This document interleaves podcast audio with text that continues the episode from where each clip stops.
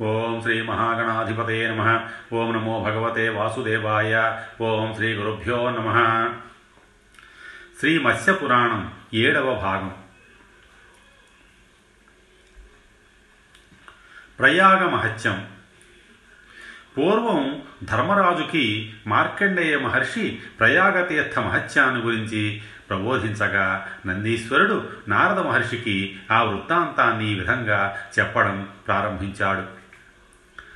మహాభారత యుద్ధం ముగిసిన తరువాత యుధిష్ఠిరుడు రాజ్యాన్ని పొందినప్పటికీ తన సోదరులు గురువులు ఎందరో యుద్ధంలో మరణించినందుకు ఎంతో శోకించాడు.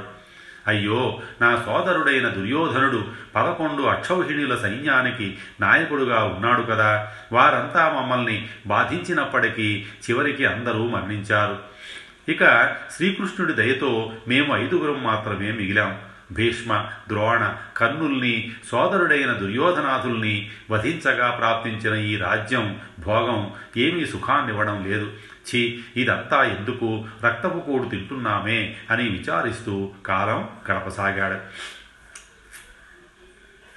కొంతకాలం గడిచాక నేను ఇలా విచారిస్తే ఏం లాభం? ఏ విధానాన్ని అనుష్ఠించి ఏ తీర్థాల్ని సేవిస్తే ఈ మహాపాతకం నుంచి విముక్తి లభిస్తుంది? ఏ క్షేత్రంలో నివసిస్తే సర్వోత్తమమైన విష్ణులోక ప్రాప్తి కలుగుతుంది? నాకు దుఃఖ నివారణోపాయాన్ని తెలిపేదెవరు అని ఆలోచిస్తుండగా ఈ విషయం తన దివ్య దృష్టి ద్వారా గ్రహించిన మార్కండేయుడు వెంటనే వారణాసి నుంచి హస్తినాపురానికి వచ్చాడు. మార్కండేయుడు వచ్చిన విషయం తెలుసుకున్న యుధిష్ఠిరుడు ఆయన్ని సగౌరవంగా స్వాగతించి సింహాసనం మీద కూర్చోబెట్టి భక్తిగా పూజించాడు. యుధిష్ఠిరుడి పూజకి సంతోషించిన మార్కండేయుడు రాజా ఎందుకు నీవు విచారంగా ఉన్నావు? నీ బాధకి కారణమేమిటి? అని ప్రశ్నించాడు. యుధిష్ఠిరుడు తన బాధకి గల కారణాన్నంతా ఆయనకి వివరించాడు. అది విని ధర్మజ క్షాత్రధర్మం ప్రకారం యుద్ధం చెయ్యాలి. యుద్ధంలో పాపపుణ్యాల ప్రసక్తి ఉండదు. కనుక నీవు ఎలాంటి పాపాన్ని చేయలేదు క్షత్రియుడు అన్నవాడికి యుద్ధం చెయ్యడమే క్షేత్రధర్మం. తన రాజ్యాన్ని రక్షించుకోవటం రాజధర్మం. కనుక నీవు పాపం చేశానని ఏమాత్రం చింతించకు అని ఓదార్చాడు మార్కండేయుడు. యుధిష్ఠిరుడు ఆయనతో స్వామి తమరు బ్రహ్మవేత్తలు త్రికాలజ్ఞులు మహాప్రాజ్ఞులు ధర్మాధర్మ విషయ పరిజ్ఞానం కలిగిన వారు. మీరు చెప్పినట్లు నేను పాపం చెయ్యనప్పటికీ అందరినీ వధించి రాజ్యాన్ని సంపాదించానన్న పాపచింతన నన్ను వదిలిపోవడం లేదు. కనుక నా మనస్సంతృప్తి కోసం ఏ తీర్థానికి వెడితే నాకు దుఃఖ విమోచనం జరిగి మనశ్శాంతి లభిస్తుందో తెలియజేయండి అని వినయంగా ప్రార్థించాడు. మార్కండేయుడు ధర్మరాజుతో రాజా దివ్య తీర్థాలలో పుణ్యక్షేత్రాల్లో ఎంతో ప్రసిద్ధి పొందిన క్షేత్రం ప్రయాగ. దీనినే తీర్థరాజం అంటారు. ఈ క్షేత్రం పేరు ప్రతిష్టానం ఈ ప్రయాగ క్షేత్రం పూర్వం దుష్యంతుడు పాలించే కాలంలో పూర్వవంశీయులకి రాజధానిగా ఉండేది. అంతకు ముందు కాలంలో దీన్ని ప్రజాపతిపురమని వ్యవహరించేవారు. ఆ దివ్యక్షేత్రంలో స్నానం చేసిన వారికి పునర్జన్మ లేదు. అక్కడ మరణించిన వారికి ముక్తి లభిస్తుంది. అందుకే బ్రహ్మాది దేవతలు ఈ దివ్యక్షేత్రాన్ని ఎల్లప్పుడూ కాపాడుతూ ఉంటారు. ఈ దివ్యక్షేత్రంలో ఎన్నో ఉపతీర్థాలున్నాయి. అక్కడ ఉండే గంగని ఆరు వేల మంది ధానుష్కులు రక్షిస్తూ ఉంటారు. యమునని సప్తాస్వరసుడైన ఆదిత్యుడు కాపాడుతూ ఉంటాడు. విశేషంగా ఈ క్షేత్రాన్ని ఇంద్రుడు ప్రత్యేకంగా సంరక్షిస్తూ ఉంటాడు. ఈ దివ్య క్షేత్రానికి నాయకుడు శ్రీహరి. ఆ క్షేత్రంలో అక్షయ వటవృక్షం ఉంది. దాన్ని పరమేశ్వరుడు స్వయంగా రక్షిస్తూ ఉంటాడు. లోకంలో ఎంతో పుణ్యం చేసినవాడు మాత్రమే ఆ క్షేత్రానికి వెళ్ళగలడు. తక్కువ పాపాలు చేసిన వారు ప్రయాగ క్షేత్రం గురించి కేవలం తలుచుకుంటే చాలు వారి పాపాలు నశిస్తాయి. ఆ దివ్యతీర్థాన్ని దర్శించిన దాని గురించి ఇతరులకి చెప్పినా అక్కడి మట్టిని స్పర్శించినా చాలు పాపాల నుంచి విముక్తి కలుగుతుంది. ధర్మజ ప్రయాగ తీర్థంలో మహిమాన్వితమైన ఐదు కుండాలున్నాయి. ప్రయాగ క్షేత్రంలోకి ప్రవేశిస్తే చాలు పాపం నాశనమవుతుంది. వేల యోజనాల దూరం నుంచి ప్రయాగని స్మరించినా చాలు ఘోర పాపాలు తొలగిపోతాయి. అక్కడి గంగా యమునల సంగమంలో స్నానం చేసిన ఆ నీటిని త్రాగిన అనంతమైన పుణ్యం లభిస్తుంది. మనసారా ఆ దివ్యక్షేత్రాన్ని తలుచుకున్నవాడికి అన్ని కోరికలు నెరవేరతాయి. ప్రయాగ క్షేత్రానికి వెళ్ళి ఒక నెల రోజులు అక్కడే నివసించి బ్రహ్మచర్య వ్రతాన్ని అవలంబిస్తూ పితృదేవతలకి పిండ ప్రదానం చేసి తర్పణాలు విడవాలి. అది అనంతమైన పుణ్యాన్ని కలిగిస్తుంది. సూర్యుడి పుత్రిక యముడి చెల్లెలైన యమునా నది అక్కడే గంగా నదితో సంగమిస్తుంది. ఆ క్షేత్రానికి పరమేశ్వరుడు ఎప్పుడూ చాలా సన్నిహితంగా ఉంటాడు. ప్రయాగ క్షేత్రాన్ని దర్శిస్తే చాలు మానవులకి సకల శుభమంగళాలు కలుగుతాయి. ఎందుకంటే దేవతలు దానవులు గంధర్వులు సిద్ధులు చారణులు ఋషులు ఆ క్షేత్రాన్ని సదా దర్శిస్తూ ఉంటారు. నైమిషం పుష్కర తీర్థం గోతీర్థం సింధుసాగరం గయలోని చైత్రధనూకం గంగా సాగర సంగమం లాంటి ముప్పై కోట్ల పదివేల తీర్థాలు సదా ప్రయాగ తీర్థంలో నివసిస్తూ ఉంటాయి. ఇక్కడ ఉన్న గంగా యమున నదుల మధ్య ప్రదేశాన్ని పృథివీ జగనం అంటారు. ముల్లోకాలలో ఉన్న మూడున్నర కోట్ల తీర్థాలు కూడా ప్రయాగ తీర్థానికి సరిపోలవు. అది సిద్ధక్షేత్రం. నిర్మలమైన ఈ దివ్యతీర్థం గురించి విన్న పఠించిన ఇతరులకి బోధించిన స్వర్గఫలం లభిస్తుంది. ఈ విధంగా మార్కండేయుడు చెప్పిన ప్రయాగక్షేత్ర మహత్యాన్ని విన్న యుధిష్ఠిరుడు తన సోదరులతో ధర్మపత్ని ద్రౌపదితో కలిసి ప్రయాగక్షేత్రానికి వెళ్ళి అక్కడి గంగాయమునల సంగమంలో స్నానం చేశాడు. తరువాత నిత్యానుష్ఠానాన్ని పూర్తి చేసుకొని బ్రాహ్మణులకి గురువులకి నమస్కరించి తన పూర్వీకులందరికీ తర్పణాలు విడిచాడు. అదే సమయంలో శ్రీకృష్ణుడు అక్కడికి విచ్చేయగా వారంతా ఆయన్ని కూడా భక్తిగా పూజించారు. తరువాత మార్కండేయ మహర్షి ధర్మరాజుని అతడి సోదరుల్ని ఆశీర్వదించి తిరిగి వెళ్ళిపోయాడు. అయితే యుధిష్ఠిరుడు అక్కడే కొన్ని రోజులు నివసించి ఎన్నో దాన ధర్మాలు చేశాడు. హిమవత్ పర్వతం వాషసులు. హిమవత్ పర్వతం అత్యంత మనోహరమైనది. భారతదేశానికి అది ఉత్తర భాగంలో వేల యోజనాలు వ్యాపించి ఉంటుంది. ఎందరో సిద్ధులకి ఋషులకి మునులకి అది నివాస స్థానం ఎన్నో దివ్య నదులు ఆ పర్వతం నుంచే ఆవిర్భవించాయి. ఆకాశాన్నంటే వృక్షాలతో సుందరమైన వనాలతో ఆ దివ్య పర్వతం ఎందరినో ఆకర్షిస్తూ ఉంటుంది. అటువంటి ఆ హిమవత్ పర్వతం మీద ఒక మనోహరమైన ప్రదేశం ఉంది.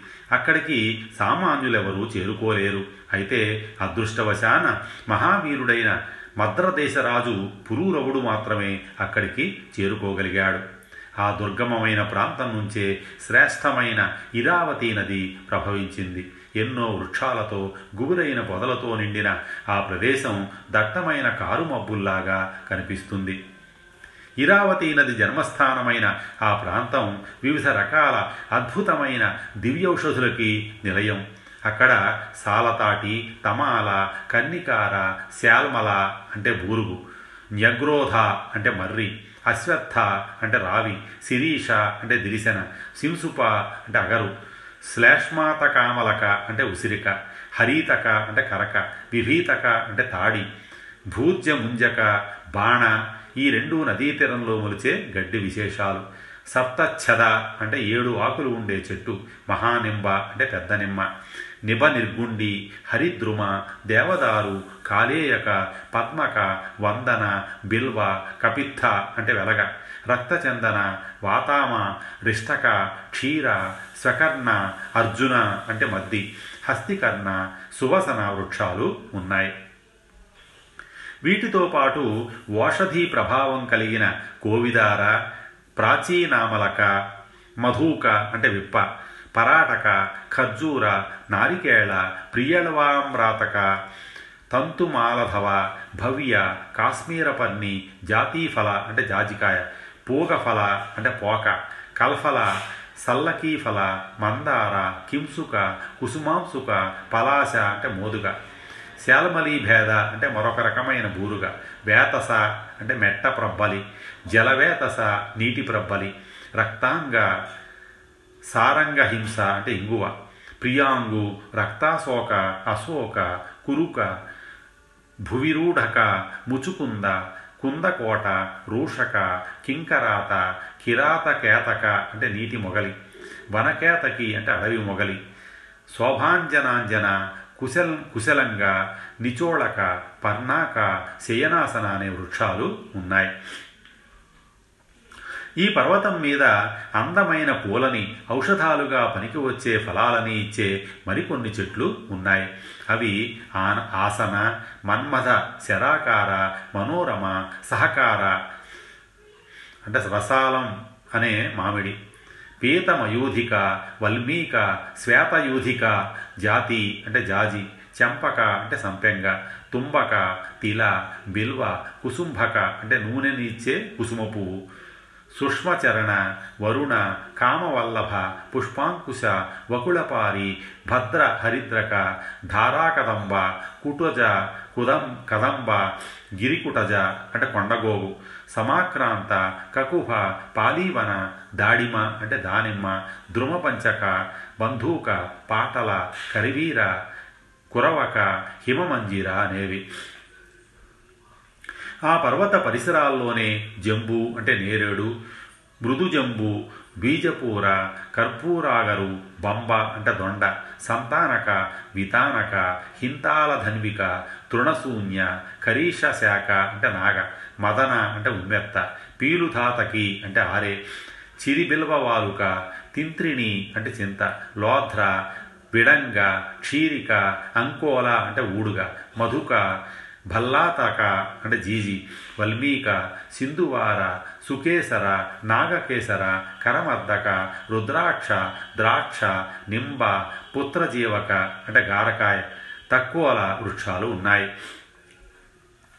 ఓషధీ గుణాలు కలిగిన మరికొన్ని తీగలతో కూడిన గుబురు పొదల లాంటి జాతులు కూడా ఉన్నాయి. అవి పిప్పలి నాగవల్లి అంటే తమలపాకు మరీచ అంటే మిరియం పద్మ వనమాలిక మృద్వీక అంటే ద్రాక్ష అతిముక్తక వకుళ అంటే పొగడ.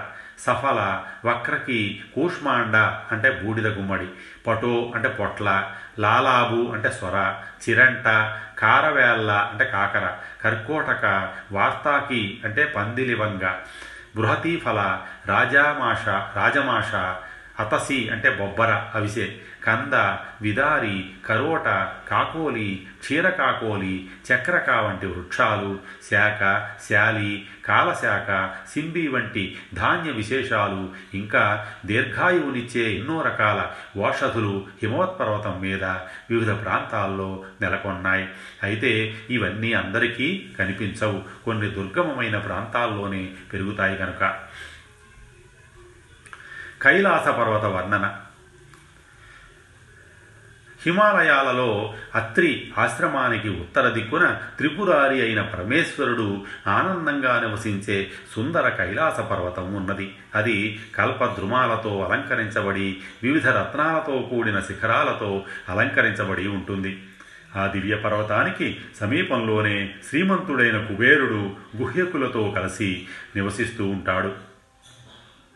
అలకానగరానికి ప్రభు అయిన కుబేరుడు అప్సరసలతో సహా కైలాస పర్వతం నుంచి ప్రభవించే శీతమైన పవిత్ర జల జలాన్ని చూసి ఎంతో ఆనందిస్తాడు. ఎందుకంటే ఆ జలం కైలాసం నుంచి పుట్టిన దివ్య మందాకిని నదీ జలం. ఈశాన్య దిక్కు దివ్య కైలాసానికి ఈశాన్య దిశలో సౌగంధిక పర్వతానికి సువేల పర్వతానికి దగ్గరలో సముద్ర జలాల లాంటి కాంతితో ప్రకాశించే చంద్రప్రభ అనే పర్వతం ఉంది. దాని సమీపంలోనే అచ్చోదం అనే దివ్య సరస్సు ఉంది. ఆ సరోవరం నుంచే అచ్చోదకం అనే దివ్య నది ప్రవహిస్తూ ఉంటుంది. ఆ నదీ తీరంలో ఎంతో గొప్పదైన చైత్రరథం అనే సుందరమైన వనం ఉన్నది. ఆ వనంలో సూరులు క్రూరులు అయిన గుహ్యకులు అంటే యక్షులు తమ సేనాధిపతి అయిన మణిభద్రుడితో కలిసి నివసిస్తూ ఉంటారు. ఈ అచ్చోదా నదినే మందాకిని నదిని కొందరు వ్యవహరిస్తారు. ఈ నది భూమండలం మీద ప్రవహించి మహాసముద్రంలో కలుస్తుంది. ఆగ్నేయ దిక్కు కైలాస పర్వతానికి ఆగ్నేయ దిశలో సకల ఔషధులకి నిలయమైన మణిశిలలతో కూడుకున్న శవల పర్వతం ఉన్నది.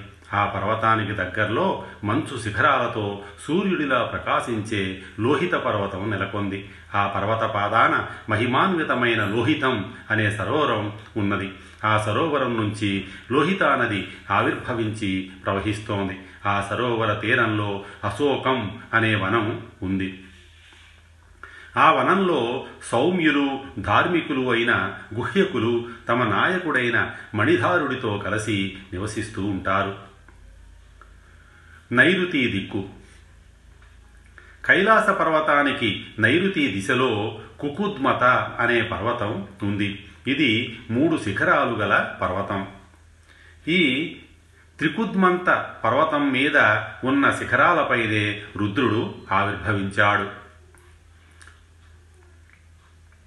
ఈ దివ్య పర్వత పాదాన సిద్ధసేవితమైన మానసం అనే సరస్సు ఉంది. ఆ సరస్సు నుంచి పవిత్రమైన సరయూ నది ప్రవహిస్తోంది. ఆ సరోవరానికి సమీపంలో వైభ్రాజం అనే ప్రసిద్ధమైన వనం ఉన్నది. ఆ వనంలో కుబేరుడి ప్రధాన అనుచరుడైన ప్రహీతి అనేవాడి కుమారుడు మహాపరాక్రమవంతుడు అయిన బ్రహ్మధానుడు అనే రాక్షసుడు ఉన్నాడు. పశ్చిమ దిక్కు కైలాస పర్వతానికి పశ్చిమ దిశలో ఓషధులతో నిండిన దివ్య పర్వతం ఉన్నది. అది బంగారు రంగులో ఉండే గైరికాది ధాతువులతో ప్రకాశిస్తూ చూడడానికి బంగారు కొండలా కనిపిస్తుంది. శివుడికి ఈ పర్వతం అంటే ఎంతో ప్రీతి. బంగారు రంగు శిఖరాలతో ఆకాశాన్ని తాకేంత ఎత్తులో ఉన్నత ఉన్నతంగా ఈ అరుణ పర్వతం నెలకొంది. ఈ పర్వతానికి సమీపంలోనే దివ్యమైన ముంజ ముంజవత్ పర్వతం. మహోన్నతమైన దుర్గశైలం అనే పర్వతం నెలకొన్నాయి. అరుణ పర్వతం మీద ధూమ్రలోహిత రూపుడైన పరమేశ్వరుడు నివసిస్తాడు. ఈ అరుణ పర్వత పాదాల నుంచి శైలోదం అనే సరస్సు ఆవిర్భవించింది. ఆ సరస్సు నుంచి శైలోదయ అనే నది ప్రవహిస్తుంది. ఇది దక్ష శీత పర్వతాల మధ్యగా ప్రవహించి పశ్చిమ సముద్రంలో కలుస్తుంది. ఉత్తర దిక్కు. కైలాస పర్వతానికి ఉత్తర దిశలో ఓషధులతో నిండిన పర్వతం ఉంది. దానికి హంసాలం అనే వనానికి మధ్యలో గౌరవర్ణంతో ప్రకాశించే హిరణ్య శృంగం అనే పర్వతం నెలకొంది. ఆ పర్వత పాదంలో బంగారు ఇసుకతో కూడుకున్న బిందు సరోవరం ఆవిర్భవించింది. ఆ సరోవర తీరంలోనే పూర్వం భగీరథుడు తన పూర్వీకుల్ని గంగాజలంతో తడిపి పునీతుల్ని చేద్దామనే ఆశయంలో కఠోరమైన తపస్సు చేశాడు. పూర్వం త్రిపథగా అంటే మూడు మార్గాలలో ప్రవహించే ఉండే గంగానది ఇక్కడే ఉండేది. అక్కడ ఇప్పటికీ మణిమయాలైన యూప స్తంభాలు బంగారంతో చేసిన హోమగుండాలు ఉన్నాయి. అక్కడ ఇంద్రుడు దేవతా గణాలతో కలిసి ఎన్నో యాగాలు చేసి కామిత ఫలాలు పొందాడు. భగీరథుడి తపప్రభావంతో గంగానది మొదట శివుడి శరీరం మీదకి దూకింది. దానిని ఆయన తన యోగశక్తితో తన జటాజూటంలో బంధించాడు. ఆ సమయంలో ఆ జటాజూటం నుంచి కొన్ని బిందువులు జారి భూమి మీద పడ్డాయి. ఆ బిందువులతో ఏర్పడిన సరోవరమే ఈ బిందు సరోవరం. పరమేశ్వరుడు తనని జటాజూటంలో బంధించడంతో గంగాదేవికి ఎంతో కోపం వచ్చింది. తన ప్రచండమైన శక్తితో ఆయన్ని కూడా పాతాళానికి తనతో తీసుకుపోవాలనుకుంది. ఆమె అభిప్రాయాన్ని శివుడు గ్రహించాడు. వెంటనే గంగని తన శరీరంలోనే లయం చేయాలనుకున్నాడు. అయితే ఆయనకి ఎదురుగా నమస్కరిస్తూ భగీరథుడు కనిపించాడు. భగీరథుడు తపస్సు చేసి చేసి చిక్కి శల్యమై ఉన్నాడు. అంతలో ఆయనకి భగీరథుడికిచ్చిన భగీరథుడికి తానిచ్చిన వరం గుర్తుకు వచ్చింది. తన కోపాన్ని తమాయించుకొని తన జటాజూటంలో బంధించిన గంగని ఏడు ధారలుగా భూమి మీదకి వదిలాడు. పరమేశ్వరుడి జటాజూటం నుంచి వెలువడ్డ ఏడు ధారలలో ఒకటి నళింది రెండు హ్లాదిని మూడు ప్లావని అనే మూడు ధారలు తూర్పు దిశగా నాలుగు సీత ఐదు చక్షుష్ ఆరు సింధు అనే మూడు ధారలు పడమర దిశగా ప్రవహించాయి. చివరిదైన ఏడో ధార భగీరథుడి వెంట నడిచి దక్షిణ దిక్కుగా ప్రవహించి సముద్రంలో కలిసింది. అందుకే గంగకి భాగీరథి అనే పేరు వచ్చింది. ఆ విధంగా కైలాస పర్వతం దాని పరిసర పర్వతాలు ఎన్నో పుణ్యప్రదమైన నదులకి పుట్టిల్లుగా అయినందువల్ల పరమ పవిత్రమైన దివ్య పర్వతంగా కైలాసం ప్రఖ్యాతి చెందింది. స్వస్తి శ్రీ ఉమామహేశ్వర పరబ్రహ్మార్పణమస్తు.